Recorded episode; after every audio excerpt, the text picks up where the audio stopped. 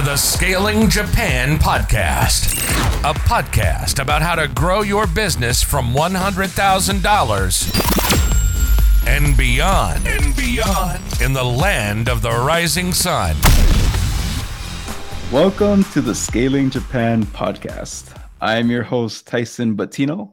And on today's show, we have not one, but two guests on the show. And this is a first for the Scaling Japan podcast.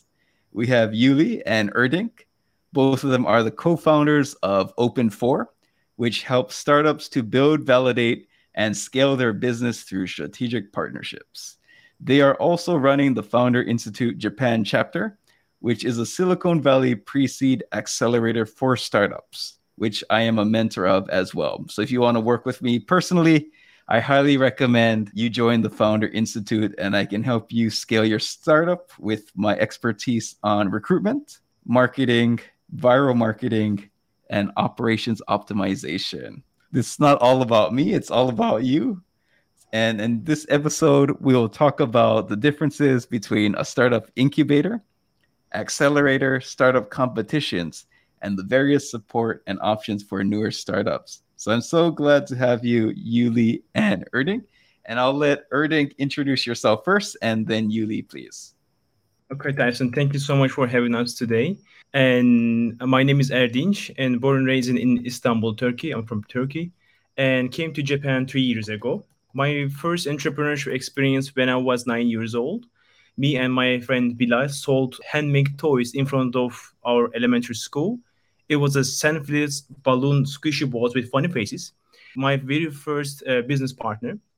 After that, I attend a university. Fast forward, I got double degree on public relationships and business, uh, and while working full time mostly. And after that, I got my master's in communications. After that, got a consulting job on a, a venture development for a local Turkish holding company. Uh, had a chance to uh, work with the uh, board team and influence some decisions there. And I started to start up idea and quit the job, go to US and fail and suffered. Uh, met with Yu Li, become a couple. Yeah. So and become co-founders after that. Pivoted and restarted the startup, got some clients, visited Japan, returned to Turkey, work and travel internationally, and decided to spend time in Japan and then COVID happens, stuck, and decided to settle down in Japan. And that's my story. Cool. And Yu Li, could you tell us more about yourself? Okay, thank you so much, Tyson, for inviting us to this podcast. My name is Yu Li. I was born and raised in Myanmar. My background is software developer. I have master's degree in computer technology. I started to learn the Japanese in 2010 after graduate by joining the Japanese IT company. I passed uh, the JPD, Japanese Proficiency Business Level, within a year in Myanmar. Uh, since then, I was promoted to work in India branch. I worked and lived in Mumbai, India for two years since 2011. I decided to came to Japan in 2030 by joining the other IT consulting company, and I refreshed my career as business development. After five years working in Japan, I became the CEO of the United States branch. In 2017, I went to the United States and built the United States branch based in Silicon Valley. That's how I met with the Erdinç. Eventually, we got married. After we married, we founded and started together called Open4 Doku. Uh, because of COVID, we decided to live in Japan. In the beginning of the, this year, 2022, Founder Institute opportunities came. Now we are running the Founder Institute chapter together. Gotcha. So you've lived in four countries. Wow. good. Could you tell us a little bit more about Openfor? Sure. So our startup Openfor.co is actually also an early stage startup. It's just three years old. And Openfor.co is an a partnership development platform and a marketplace. You can find companies who already open for collaborations to integrate their partner programs to your business so you can increase your revenues. Also, on the other hand, you can create your own partner programs to call out your audience to make them your own partners and monetize it. It's a partner platform designed to make you even make more money. And we have also training program teach you how to connect and collaborate to build long-term partnerships to increase your earnings again. We had two episodes just on partnerships And I think partnerships and joint ventures is a valid way of scaling your company. Let's start off with one of the most common questions out there. What the heck is the difference between a startup incubator and an accelerator? The difference lies in their unique approach. Incubator op- operate on a flexible time frame, and if when a business has an idea or product to pitch to the investor or consumer, on the other side, accelerator acts like a boot camp with a specific time frame, usually for three months to six months. Gotcha. That makes sense. So the incubator helps you come up with a business idea or product to pitch. And the accelerator is, is you probably have a product or idea, and it's how do you get this to market faster? Exactly. exactly. Um, incubator also sometimes charge a fee for this service or take an equity take in the startup as well. You know, the period of the incubation can last for a few months to the several years. No, thank you for sharing that. I think one of my friends, he got office space for a year by one of the big telephone companies in Japan. They had a incubator program years ago. So incubators are generally associated with the space but uh, they provide a startup ecosystem and they are more than just a co-working spaces so sometimes vcs also adopt an incubator model into their approaches such as in japan incubate fund is a similar one. Also universities governments and larger enterprises also adopts and builds their own startup incubators as well. On the other side accelerators are generally charges equity and fees. And if it is not sponsored by the government or corporation uh, we will go more deeper about these accelerators in later session. But uh, we have to mention that the, the consensus for incubators and accelerators got blurry, uh, especially after the pandemic. Providing a physical space is not a competitive advantage anymore, not the main one anymore. And anyone can apply, join an accelerator from everywhere in the world. And some important things to mention at this point are the relevancy and the integration of that accelerator regionally and globally is very important. And I can see from the corporate point of view, uh, we had a guest who talked about corporate venture capital. But why would a large enterprise start an incubator? It's hard to develop new innovative ideas in house. So if mm-hmm. they can get companies with the motivation to do it, you know, and they want to be connected to those organizations. So uh, that makes perfect sense. And also, I think you mentioned about startup competitions, but could you tell us a little bit more about that? Most people confuse competitions programs with the accelerator programs. They generally collect the sponsor and provide the awards from the winner. They run regionally, uh, regional and global competitions. For example, Startup World Cup, you might already know that or heard of that. Uh, their global prize is, I believe, a 1 million USD uh, they also did the competitions two months ago, I believe, in Japan as well. The Looker Award was around like 45,000 USD. In Japanese, maybe 5,000 uh, gosen I think the Hello Tomorrow World, it's also in this category too. I can say that. KDDI had one, I think, one of the JRs, not sure if it's East or West.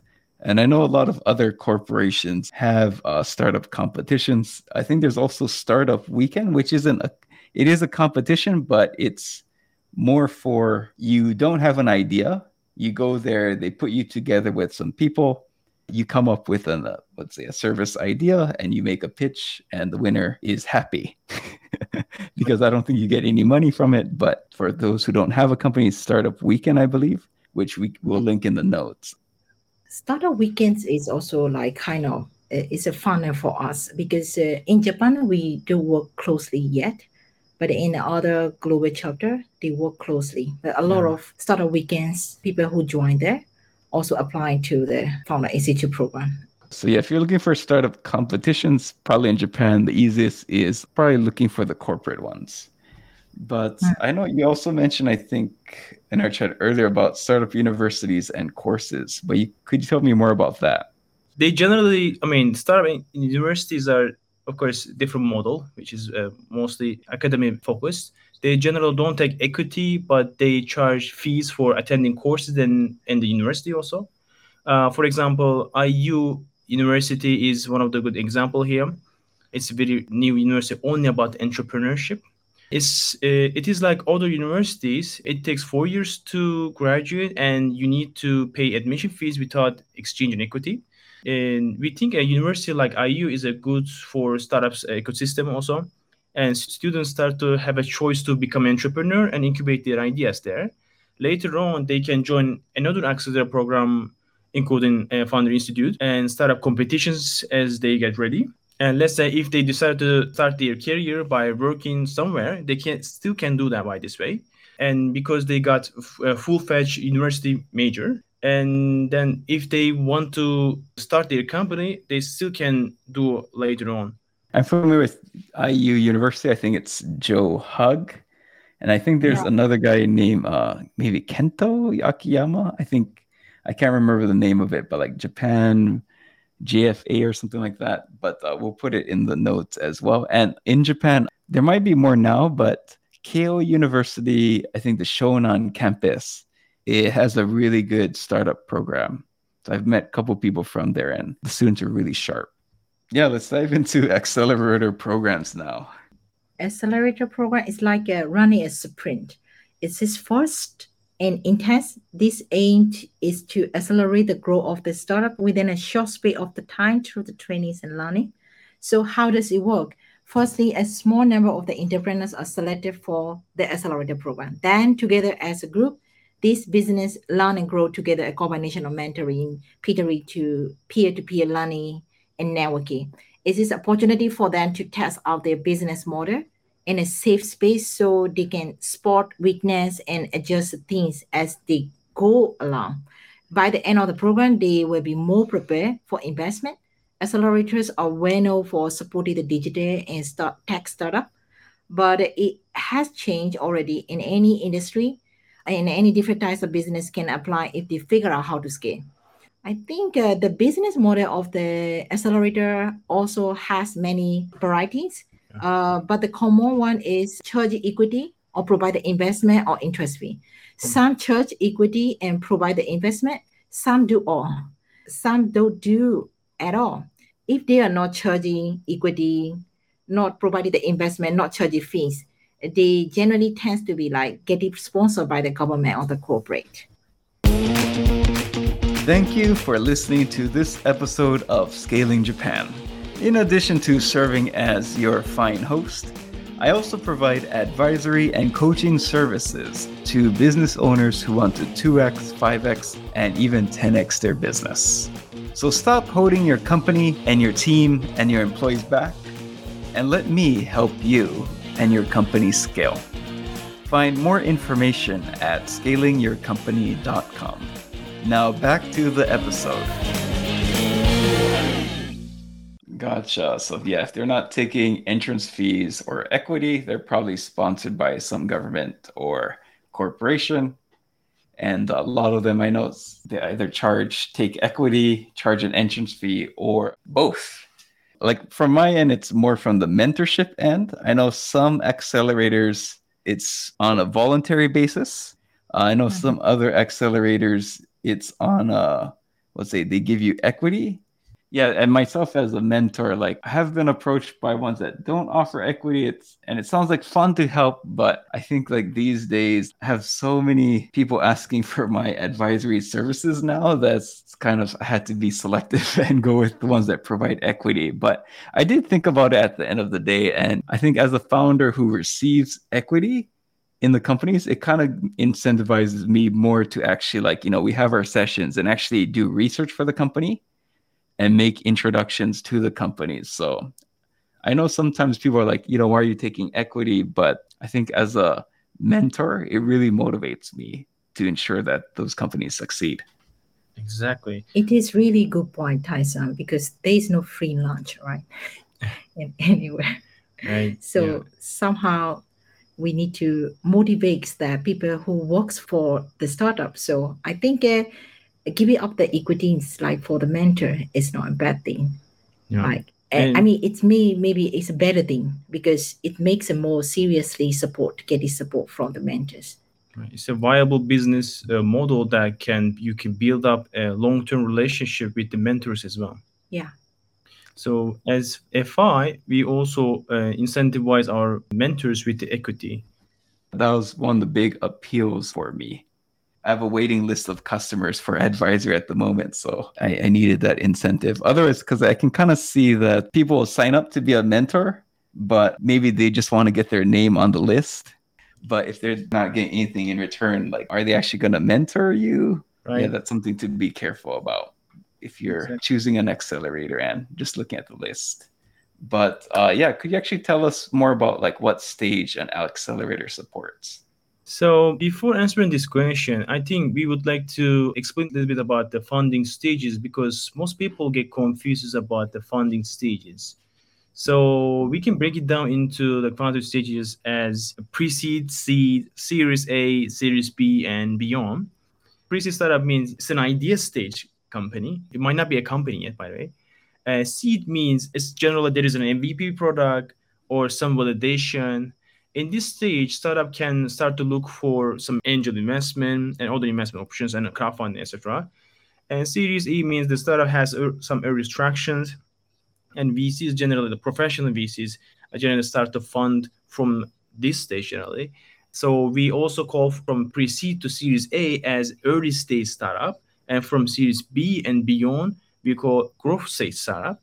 So most global accelerator programs are focusing on the seed. But some accelerators like Founder Institute focus on pre-seed, but not so many. So that's why FI is a little bit different. I like to highlight a little bit about the differences between the seed and pre-seed startup accelerators. Most accelerators like Techstars, Y Combinator, 500 Global are actually seed accelerators.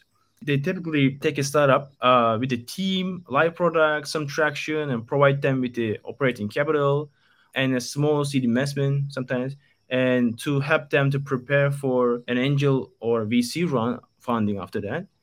And on the other side, the pre-seed startup accelerator, like Founder Institute, works with entrepreneurs before these validations, way before these validations, and provide them with a structural development process, mentorship, and a global network to get some traction, partnerships, and funding at the end. And we even accept people who has just an idea so I think this is what makes us very unique. We also have uh, growth track programs as well, and post grad programs. We also have for growing companies. Techstars, uh, Y Combinator 500 Global, Founder Institute are famous around the world. And in Japan, you also have access to 500 Global. And yeah, so for the listeners who are interested, uh, we actually have a podcast episode on pre seed and seed investments with Haruka and also about from Series A to B with Jordan from Zehi Tomo. And we've mm. covered pretty much every stage of funding from and we also covered angel investment bank loans so check out the investment section if you're curious about the investment types in japan so i guess my next question would be like uh, what type of founder or businesses can really benefit from an, an accelerator i can say that especially early stage founders as an early stage founder in accelerator, you will get the plenty of the benefits like comprehensive support to your idea. Uh, by joining accelerator, you will get the support from the mentors, even the from the fellows founders in the program. They can provide you the direction, knowledge, and experience, access to the investors. A second one is even if you join accelerator, uh, you will not automatically get an investor for your business. However, by joining the one, they will connect you to the interested investor. This will increase your chance of getting the funding. I think that's one thing for people to make sure when they look into an accelerator is some do provide investment. Many accelerators in Japan don't provide investment, I believe, but I think they'll help you find interested investors. But that's definitely mm-hmm. something. Uh, don't assume that all of them provide investment. That's a that's good great. one. That's right. Yeah, some provide, some don't yeah. but, but they generally uh, provide access to the investor because they do have an overall ecosystem to connect those. Yes, I'm not sure if it's the case, but I've heard there's not so many who provide uh, investment in Japan. Mm-hmm. Yeah. And also 500 Global, they do provide it for the American one, but not the Japanese one. So that's something to watch yeah. out for. I think in the coming sessions, we will be also mention that what is the business model in Japan is common, and the global we will going to also compare. We also like to a little bit also express in a little bit later session. Cool. Thanks for sharing that. Please mm-hmm. continue. Mm-hmm. Okay, I think the full one is uh, I think a risk management. Accelerator can have the early founders to identify the risks of their business and how to minimize it. A good accelerator will even help you with the directions and how to manage it properly. Another one is a bigger picture. Sometimes, as a founder, we cannot properly look into the planning ahead and what direction next six months or a year will be. This is why an accelerator they have the support from the mentors to look beyond your current state and help you with the right tactic to start planning the bigger picture of your business. Last one, continuing support post program is also so important. A good accelerator will have a program or community to support the founders after the end of their program. So the support to your business will not end after the program end as well. So this is a very one of the very important fact. I think the community aspect is really important. And I think one unique thing about an accelerator, it's kind of like going to university, but on hyperdrive, where like, you know, if you go to university, like you have f- friends for life. And, you know, they're the same age as you, you're at the same stage, same problems, same challenges. So when you go to an accelerator, you can meet people in the similar stage and can connect much easier because sometimes it's harder to connect with entrepreneurs who are earlier than you or those who are much further ahead. So sometimes it's hard to ask questions. But if you're at the same stage, I feel like a lot of those walls and barriers disappear and you can really support each other. That's definitely. totally agree. Great, great point. Definitely. Based on kind of your experience, I know you both have been very involved in the startup space, but what industries are in demand? You mean in Japan, right? Ah, uh, yes. As far as we encounter, we encounter hundreds of companies, you know, healthcare, the the B2B products, you know, enterprise products, and finance and insurance and robotics, manufacturing, agriculture and food, and deep tech, which is the positive sciences. You know, uh, Japanese universities are really good at it. So they're trying to commercialize this kind of uh, technologies and uh, inventions, and scientific projects. So those are the, the most top demand uh, that we see current years. I know the national government's putting a lot of money into uh, financial technology, and I mm-hmm. think maybe biotech or I think uh, some white white fund. I forgot what they covered, but I think it was in our episode with Miho Tanaka, where she was talking mm-hmm. about uh, government money. But yeah, mm-hmm. the government is putting a lot of free money out there for certain industries that they want to boost up. Exactly, the government is supporting a lot of startups nowadays. To be honest, we are we are lucky nowadays. we came the right time. Could you tell us some other industries that are kind of in demand as well? Uh, there's a very similar pattern with the global ones after that. So these are the top ones. And according to, to, of course, our personal experiences, not from according to the data, these are the ones that who we encounter is mostly for the early earlier stages. So, but we what we also encounter is like logistics and supply chain and mobility related startups, energy and materials and resources related things, and e-commerce still still and then coming up, and IT and security, ad tech, entertainment tech, space, chemistry, uh, chemicals and materials. Uh, but in terms of tech verticals, and you know, it's also very very diverse. So uh, it's really hard to choose one on the top in order to create a scalable startup, you might not need a very high tech anyways, especially in the beginning. Some of the technology that we encounter is like basically AI. Everything has AI in it, and blockchain, and the drones, uh, aviation, AR, VR, and cloud so- solutions, SaaS uh, business models also coming up. And green technology, biotech, 3D printing, telecom, uh, robotics and IoT, nanotechnology, these kind of tech verticals we're also seeing. So they're all very complicated and there's a lot of them, but there is a lot, a lot of money out there for these industries. Yeah, so going back to accelerators. So I guess an accelerator, a startup goes through an accelerator, they have a product or service already. They can attend courses, uh, they can attend lectures done by the mentors. So they can have one on one access to mentors, they have access to the community yeah, just to give the listeners an idea if they're considering an accelerator, could you just tell us more about the mentors that are participating? Sure. The most preferred mentor profile is the experienced entrepreneurs like you who are uh, willing to give back their community to their know-how and their industry or their re- region. But generally speaking experienced entrepreneurs are very valuable assets. Based on the on accelerator programs mentors uh, quality can be very very different.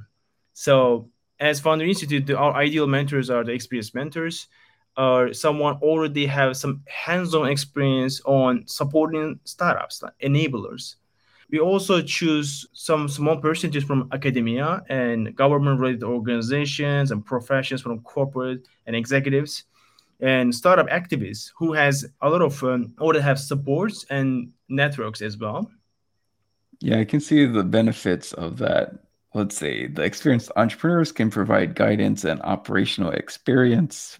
You know, if you have someone in the corporate, they can help you with how do you make partnerships with corporations and they tend to have big networks as well. So yeah, that makes sense to have a wide range of mentors that people can choose from. So I think majority of our listeners are English speakers. We do have some Japanese listeners, but uh, mainly in the foreign population. But what accelerators do foreign founders normally go through in Japan? As far as we hear from our network, they do the programs for like a different style, like Japanese foreigner group in the past we make a recently research, you know, uh, for mm-hmm. this pocket. So according to their information, so a lot of startups started to avail in English, such as like a 500 startup, a 500 program. I think uh, I believe it is run by the English, and most forest founders also say that it's so easy to integrate it, like because all are in English. Out of the that one, other programs, even though like a friendly foreigner, is some sort of hard to grasp if you don't have a Japanese. Recently, I think uh, we also saw that Jetro is also doing the very big projects together with uh, other global startup like uh, Plug and Play, Techstars, Berkeley, SkyDeck, Alchemist, like three months accelerator program and 10 days trip for the demo day in the Silicon Valley. Cool. It's all free, you know. Participating fee, equity fee. They also don't provide the investment either. So yeah, those programs are like look like all run by the English. Yeah, I know Plug and Play Founder Institute. I think 500 Global. Mm-hmm. Uh, used to be 500 startups, and I think they might have start startup boot camp Osaka or something. Kobe, I forgot the name, but oh, cool. That's interesting that Jetro's uh, doing it. Yeah, if they're not charging equity and because they're sponsoring it, might be pretty challenging. But kind of curious to see how that goes yeah it's just different type of business models i can say actually one thing i want to mention about the mentors because i did check uh, 500 global founder institute and i noticed that there is a mixture of i think 50 50 foreign and japanese so i thought there's a solid mixture there mm-hmm. so even though it's in english uh, you do have access to japanese people for the japan market most founders can speak english because we all run sessions events, everything mostly in English. Uh, however, 80%, uh, even a foreigner or Japanese, like uh, they can speak for sure Japanese. I think 20% are based in Silicon Valley. Roughly. Right, roughly. And uh-huh. we are aiming to invite the more mentors from the out of the Japan as well. For this year, we are aiming to the 20 countries. Yeah, we already started from Singapore and some other countries as yeah. well most people, not everybody, can speak Japanese. So if people who uh, don't trust their English language capabilities, uh, also can still apply. Program is mainly run by English, but we can also provide uh, Japanese support. Have you ever found yourself having trouble creating a business plan? Do you pretty much operate on a day to day or week to week basis, creating confusion and chaos in your organization? If that sounds like you, I recommend you join my Entrepreneur Bootcamp. In my bootcamp, you will set an achievable but challenging revenue target for the current or following fiscal year, and we will create a business plan to make it a reality. See more in the show notes below. And now back to our episode. For people who are seriously considering an accelerator, but What are the differences between accelerators in Japan versus ones in other countries? Oh, great question. So most programs in Japan run equity free and some sponsored by government or corporations. Might be controversial a little bit. Uh, the Japan it might affect Japanese startups' competitiveness. To be honest, as you know, uh, Japan startup system is not mature enough in comparison to other developed countries. So most local accelerators programs support might not be mature enough in global standards, and most might not be foreign friendly either. And that's why bringing global accelerator program to Japan is one of the top most priority agenda for the government as well. So most of the accelerators, including global accelerators run by government or corporate, some don't charge any fees uh, or equities, such as 500 uh, startups, the global program, core program, charge equity 6% with 150,000 US dollars investment once you get accepted to the program. And they charge some sort of course fee around $37,000 roughly from the graduates. So, but the 500 in, in Japan, which is 500 Kobe and 500 Aichi, uh, don't charge equity or fees, and they don't uh, do investment either because they are running program with the government sponsor, and they also run shorter and less intensive in comparison to their global programs. So also the startup bootcamp is also the same. So as FI, as Founder Institute, uh, global programs and Japan programs business model are the same. So we haven't received any major sponsor for running a specific program for them yet in Japan we also run specific programs for even universities and corporations globally also. And we even have a space program with nasa in africa for example. The institute has more than 20 chapters. And most of the programs are sponsored by the government and the corporations because most people just simply cannot afford it the fees. And because our business model is quite different. And this entry fees cover model called startup fellowship which we didn't receive any corporate or government support yet uh, here in, in Japan. I know right now there's kind of a lot of competition between the Japanese cities to attract startups. I know Kobe, uh, Fukuoka City, which we've had on the podcast, Sapporo, obviously Tokyo, I think Aichi, they're all putting money into it because they want to start attracting these high paying jobs and innovative companies to their uh, respective cities. So you've mentioned several of the accelerators, but what are some famous Japanese ones? Most well-known accelerators in Japan are international as a global accelerator. I can say that.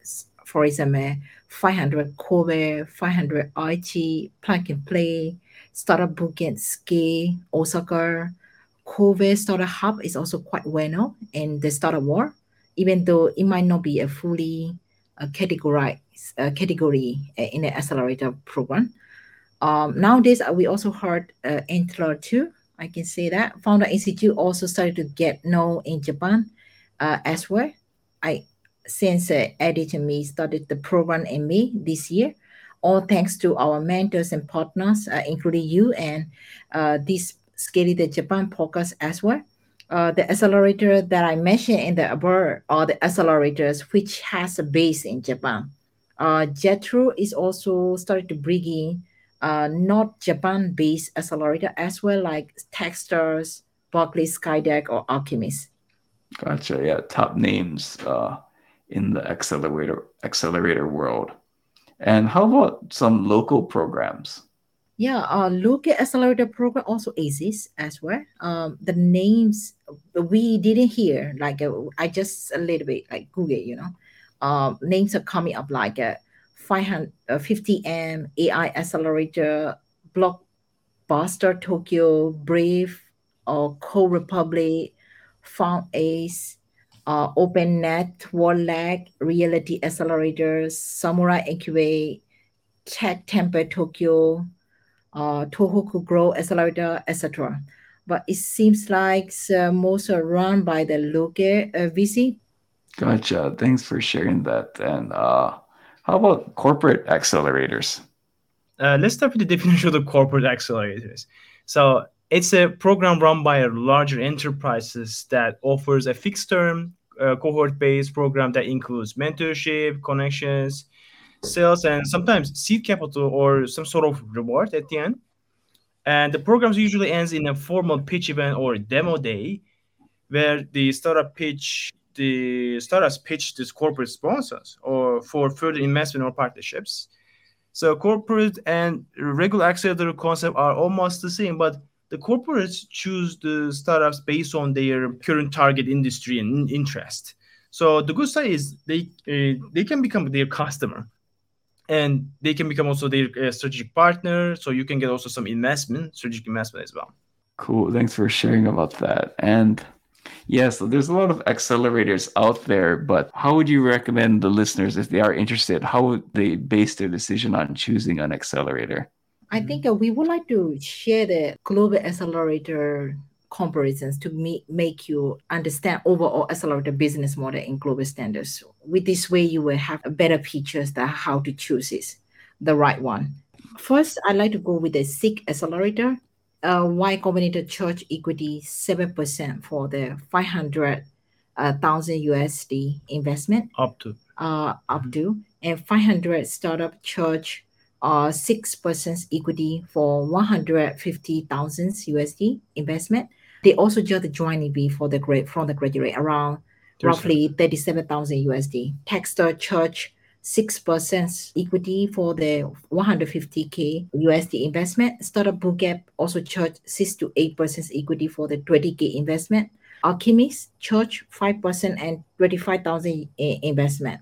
They also charge tuition fees too. I'm not sure that uh, Berkeley SkyDeck charge the 7% equity for the 200,000 investment. They also charge the 5,000 USD for the joining fee. Plug and Play, lastly, does not charge uh, fees or equity. They do not promise the investment as well. After graduate, if they like it, they might invest it. They're a little bit different models. They do have it because most are run by the corporate sponsor, like corporate connection, something like that in order to get into those the seed startup accelerator it's really hard based on their accelerator grades. Y Combinator such as Y Combinator acceptance is almost closest to the zero. It's also say that like harder than to get into the harvard university. Yeah, roughly, roughly yeah, percent. Yeah.